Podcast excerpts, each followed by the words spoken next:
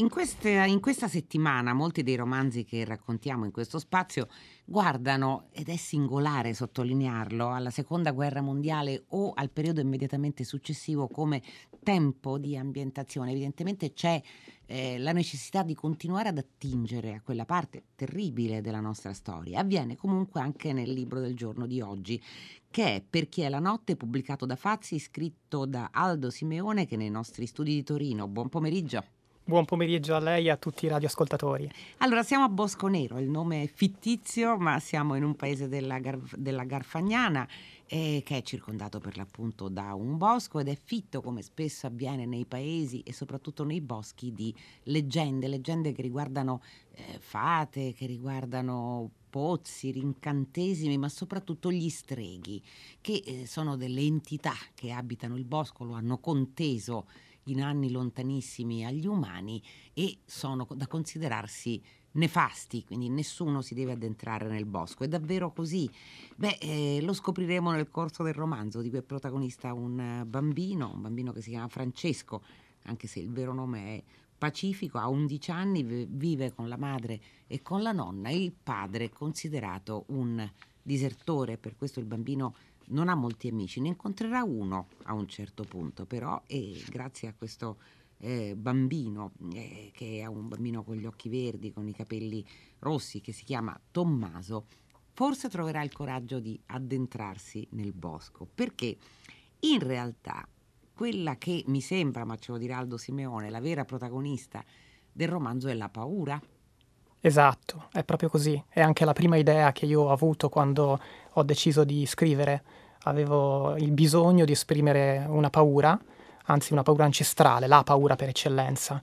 E ho pensato che il regno delle paure è l'età infantile e quindi eh, ho pensato che la paura del bosco potesse esprimerla in maniera insomma, eccellente eh, intorno a questa paura poi ho incominciato a costruirsi il romanzo grazie a, al luogo fisico eh, della Garfagnana che ho visitato per caso. E non si e... chiama però Bosco Nero. No, esatto. Eh. eh, il vero nome di Bosco Nero, anzi in realtà sono due i nomi in qualche modo reali di Bosco Nero, perché eh, nel romanzo Bosco Nero è la maschera di fabbriche di Carreggine, che sì. è un paese eh, attualmente inesistente perché sommerso dall'acqua del lago di Vagli eh, quindi un paese fantasma nel vero senso della parola. Uh, ma io non avendo potuto vederlo perché il paese riemerge uh, solo quando uh, i fondali del lago vengono prosciugati, l'ultima emersione è avvenuta nel 94, io non conoscevo ancora quel paese, quindi non, non, l'ho visitato, non potevo parlare di qualche luogo che non avessi visto e quindi in realtà avevo in mente Minucciano, il paese in cui sono andato perché alcuni amici di famiglia che poi sarebbero diventati parenti mm. eh, hanno lì una casa che è per me la casa di Francesco la casa di Francesco. Allora ci sono due tipi di paure, c'è la paura, come lei diceva eh, giustamente Aldo Simeone, la paura de- del bosco, poi della notte, c'è il coprifuoco perché c'è la guerra, ma c'è il coprifuoco perché c'è il bosco anche in questa storia e quindi non si va nei luoghi che dai Grimm in poi probabilmente sono i luoghi eh, della, dell'ignoto, dei luoghi che ci potrebbero catturare, non far impedirci poi di fare ritorno a casa, ma poi c'è una paura più reale, la paura della guerra. Lei ha ambientato il romanzo, diciamo, fra l'arresto eh, di Mussolini e l'estate del 1944 ed è, sono gli anni drammatici in cui poi vengono perpetrate delle stragi eh, spaventose, indimenticabili, ovviamente proprio in Toscana, fra, ne, fra l'altro e quindi c'è una paura più concreta. Esatto, eh, la mia esigenza era proprio di rapportare, confrontare una paura immaginaria con una reale storica e per me, eh, che per fortuna non l'ho vissuta, la paura più terribile in assoluto può essere quella, e adulta, paura adulta, è quella della guerra in cui viene in qualche modo legalizzata la morte.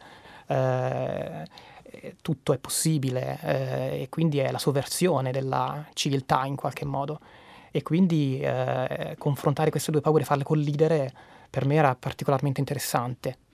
È interessante anche lo, lo, spaccato, perché è un romanzo con vari livelli di lettura, quello che lei ha scritto Aldo Simeone. È interessante anche lo spaccato umano, perché si sa che i piccoli paesi danno a chi scrive poi la possibilità di raccontare eh, realtà che sono molto più estese territorialmente, eh, danno la possibilità di raccontare l'animo umano.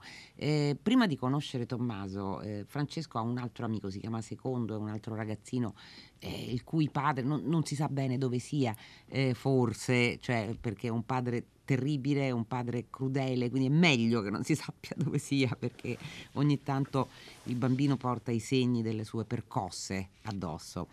Però eh, questo altro bambino, per l'appunto, è, eh, va un po' a rispecchiare gli umori negativi del paese, quelli che invece erano eh, con, fieramente convinti dell'appartenenza fascista, è lui che vuole eh, cercare di scoprire se il parroco del, di Bosco Nero, Don Dante, nasconde davvero dei bambini ebrei. Insomma, Francesco non ha ben chiara la situazione in cui si muove. Diciamo che questo, in questo, che è un romanzo di formazione poi a tutti gli effetti, comincia anche a capire diverse cose della realtà esterna. Esatto, eh, il confronto con eh, due amicizie, anzi diciamo un'amicizia eh, vera e una imperfetta, sì. che non può definirsi tale, quella con Secondo, un ragazzo di 16 anni, eh, è fondamentale per la maturazione di eh, Francesco, del protagonista. Eh, io, tutto sommato, ho voluto esprimere eh, al centro del romanzo eh, il tema della scelta. E eh, quando Francesco incontra Tommaso, quindi quello che diventerà veramente un suo amico, si definiranno amici per scelta, perché quando si cresce si sceglie eh, si sceglie cosa, eh, in cosa credere, a cosa aver paura, si scelgono le compagnie, eh, quindi uscire dal bozzolo della famiglia che ci è data eh, e invece compiere una scelta dell'amicizia è fondamentale. Eh, questo scegliere e decidere cosa fare e do- cosa non fare, dove andare, quali tabù abbattere e quali invece rispettare, e è il tema vero, eh, a mio avviso, eh, della storia.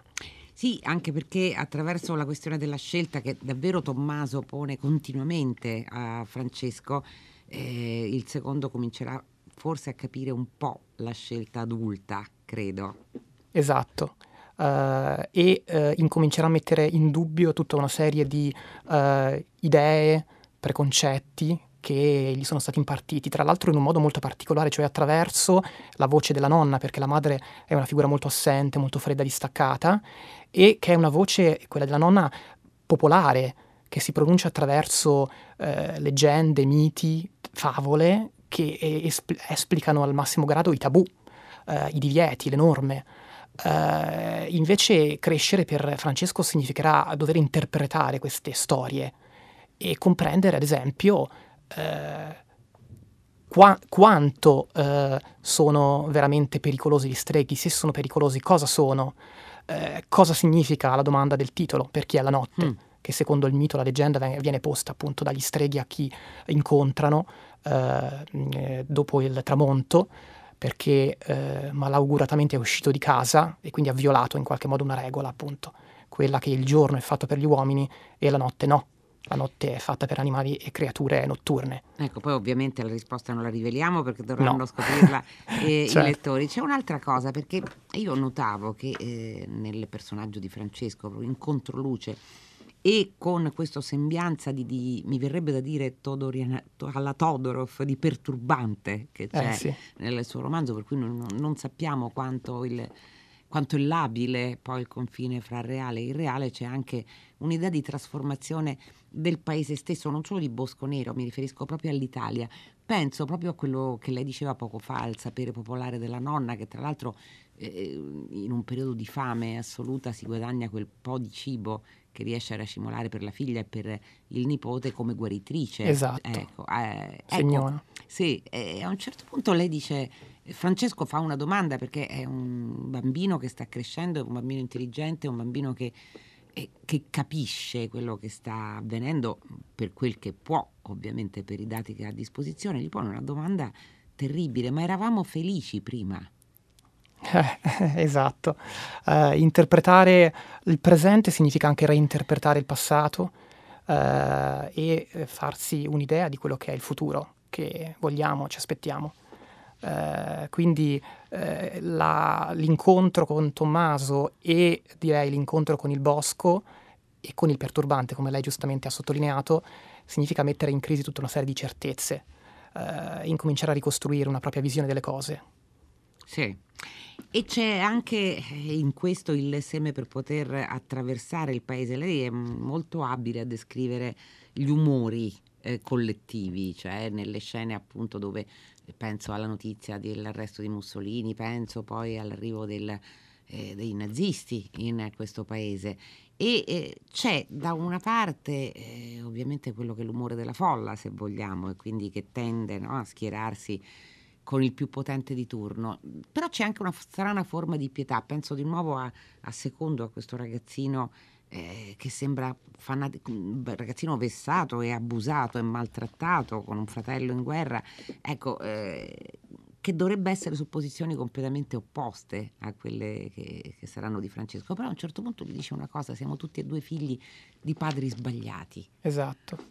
Eh, io devo dire che quando ho concepito eh, Secondo avevo in mente Rosso Malpelo, sì. proprio quella, eh, quella crescita eh, sbagliata, affrettata eh, tra violenze e devo dire... Mh, mm, e, ancora una volta avevo in mente la necessità di esprimere il tema della scelta come difficile.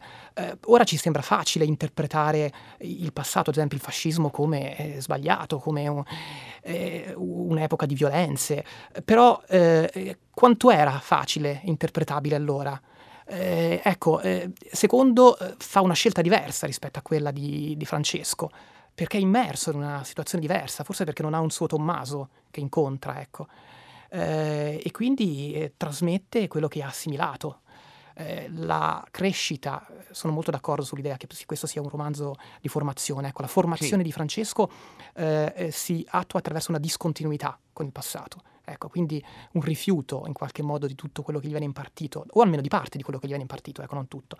Invece, secondo, eh, non compie questa discontinuità, anche se in realtà ha coscienza, a volte molto lucida, della sua condizione e appunto nei confronti del protagonista è capace in realtà di un'empatia sorprendente, eh, quella ad esempio di eh, comprendere come entrambi eh, hanno sofferto, soffrono, perché eh, a uno manca il padre e l'altro invece ha un padre anche troppo presente, violentemente presente. Ecco, manca il padre. Il padre di, di Francesco era un carbonaio era una sorta di custode di una parte del bosco che si chiama Bosco delle Sorti. Abbastanza presto, in realtà nel romanzo si comincia nel, nel lettore a far strada l'idea che questo padre sparito, più che disertore in realtà sia un partigiano.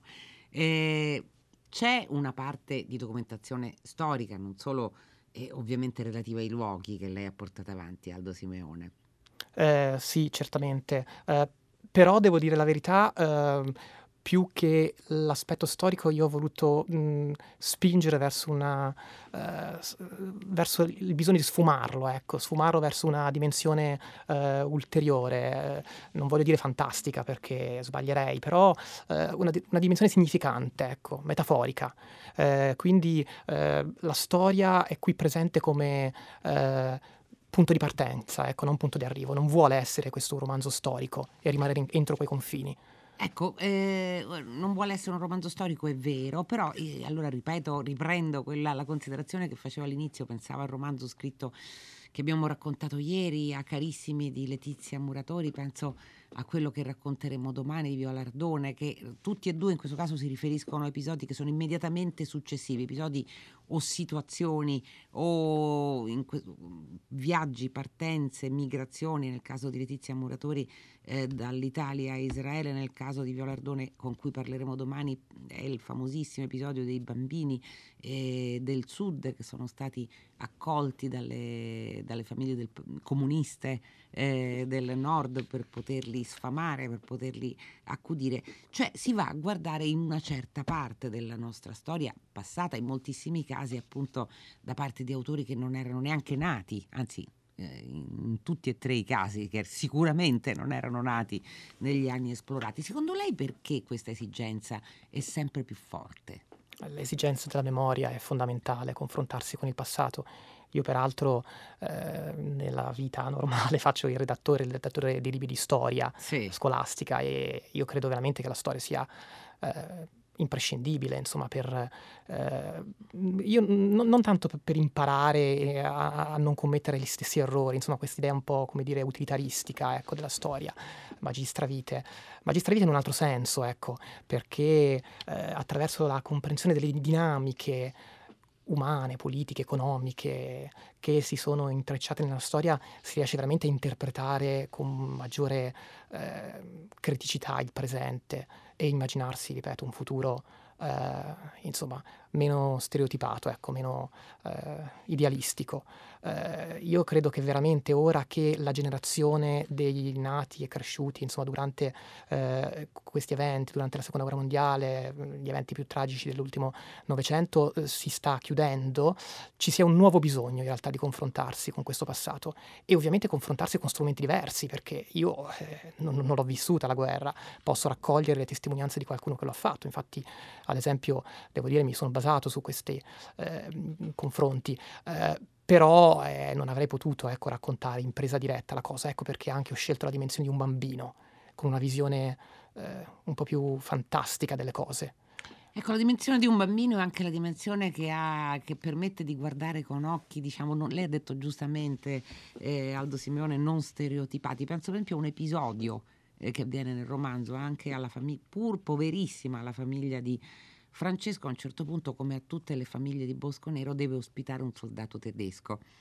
E eh, Francesco descrive, beh, insomma, non dico con simpatia, ma insomma con, con curiosità e non con astio questo soldatino che mm, spreca un sacco di olio come brontola eh, sua madre per eh, rimanere alzato a leggere ed è un libro semplicemente con un drago in copertina. Sì, qui c'è un piccolo cameo, devo dire, lo, un piccolo omaggio. Questo lo... libro esiste davvero e eh, insomma non voglio svelarlo. Eh.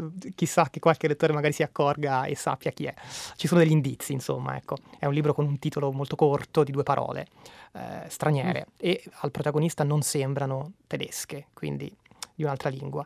Eh, e, e, ed è significativo, insomma, eh, il confronto anche con un eh, soldato che però è così diverso dallo stereotipo che, mm. Eh, di soldato che, che, che, si è immaginato secondo e che gli ha trasmesso secondo, perché ricordiamoci che la guerra a Bosco Nero è arrivata per ora all'inizio del romanzo molto alla lontana e attraverso i racconti che vengono fatti.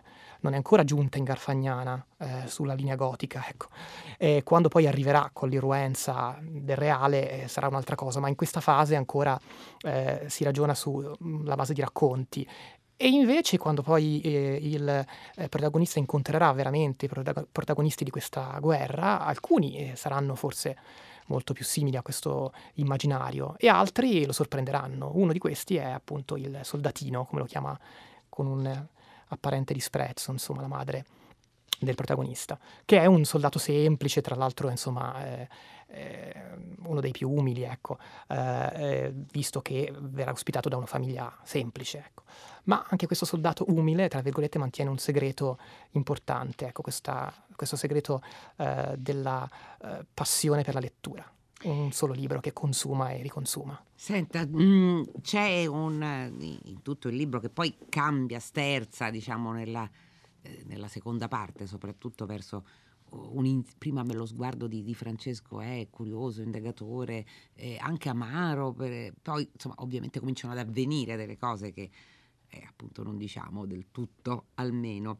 C'è eh, però una sensazione che rimane al lettore, che è come se Francesco e il lettore con lui volesse continuamente spostare o rimuovere addirittura il confine, diciamo il, cori- il confine fra realismo e fantastico, il confine con giudizi e pregiudizi nel caso di Francesco, è così? È proprio vero, assolutamente.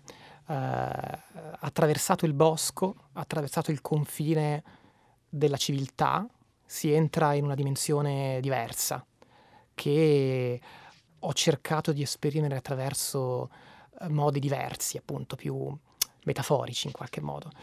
E, e, quest, e anche il senso del limite è, a mio avviso, al centro eh, del romanzo, della storia. Uh, si entra nei regni degli streghi che sono dominati dall'ambiguità. Uh, non volevo risolvere del tutto ecco, tu, tutti i dubbi, tutte le domande, eh, a partire da quella del titolo. Eh, molte sì, ma non tutte, perché a me piace in qualche modo eh, la scrittura che pone dubbi, pone domande. Eh, Sa che ce n'è una soprattutto chi è davvero Tommaso? Ecco, Lei non può ecco. rispondere, ecco, ecco, so. È bellissima questa domanda perché appunto eh, non so se tutti i lettori se la sono posta. Uh, mi piacerebbe che lo facessero. Um, alcuni, come dire, eh, comprensibilmente si accontentano del piano di realtà, un accontentarsi che non vuole essere riduttivo, ecco. Ma eh, chissà, ecco, che non ci sia qualche, qualche cosa in più. Eh, mi piacerebbe che il lettore cogliesse questi spunti. Beh, non sì, voglio dire altro. Non dica altro perché non sarebbe giusto, però è, è bello e questo il, il, nostro protagonista lo rimpiangerà eh, per molto tempo, aver avuto qualcuno nel, nella vita e che forse ci ha mostrato, è quello che diceva lei, che ha ripetuto molte volte la possibilità di scegliere e che tutti quanti, anche quelli che si sentono guasti, perché Francesco si sente guasto, è malato di anemia, ecco, ce l'hanno tutti, anche quelli che non sono forti e sani come gli altri e forse ritengono di avere un padre sbagliato. Esatto. Uh, aggiungo solo una cosa, uh, secondo il mito degli streghi, streghi si nasce o si diventa. Mm. Uh, si diventa se si incontrano gli streghi e non si sa rispondere alla domanda che loro porranno, per chi è la notte. Eh, ce n'è solo una giusta eh, oppure si nasce. Eh, nel caso in cui eh, si abbia la sfortuna di avere il compleanno tra il 24 e il 29 di giugno. Io sono strego perché sono nato il 25 di giugno, quindi credo che questo mi abbia un po' come dire, colpito una volta che mi sono documentato sul mito e anche il motivo per cui eh, insomma, ne ho voluto parlare. Eh, non, non, ricordo sinceramente che cosa feci al, mio, al compimento del mio dodicesimo anno, eh, quando appunto si, si dovrebbe eh, essere chiamati dagli streghi a decidere eh, di che fazione far parte, ecco, con chi Beh, schierarsi. Però ha scritto, ha scritto, un romanzo, tra l'altro ha scritto un romanzo dove la parola per eh, è molto importante, per, non solo per chi è la notte, ma per chi scriviamo e per chi facciamo quello che facciamo. Allora, il libro del giorno di Fahrenheit è per chi è la notte, è pubblicato da Fazzi, lo ha scritto Aldo Simeone, grazie per essere stato con noi. Grazie a voi, è bellissimo. grazie, buon pomeriggio. Cari ascoltatori di Fahrenheit, ci siamo quasi, ci sarà ancora domani la possibilità di ascoltare tante parti dei nostri vent'anni, che è il regalo che facciamo a tutti noi e anche a noi stessi, evidentemente a tutti coloro che hanno realizzato e condotto Fahrenheit in tutti questi, in questi 20 lunghi e bellissimi anni. Sapete che venerdì saremo ai mercati di Traiano. Sapete che ahimè, ahimè, eh, i posti sono esauriti, ma insomma ci ascolterete in radio. Intanto i saluti dalla redazione di Fahrenheit, Carlo D'Amicis, Michele Demieri, Laura Marinelli, Clementina Palladini, Daniela Pirastu, Laura Zanacchi, Benedetta Annibali in regia, Susanna Tartaro che cura il programma, Gaetano Chiarella alla console. La linea va a Luca Damiani per 6 gradi, come sempre l'appuntamento per domani alle 15 su Radio 3 e come sempre felice serata a tutti voi da Loredana Lipperini.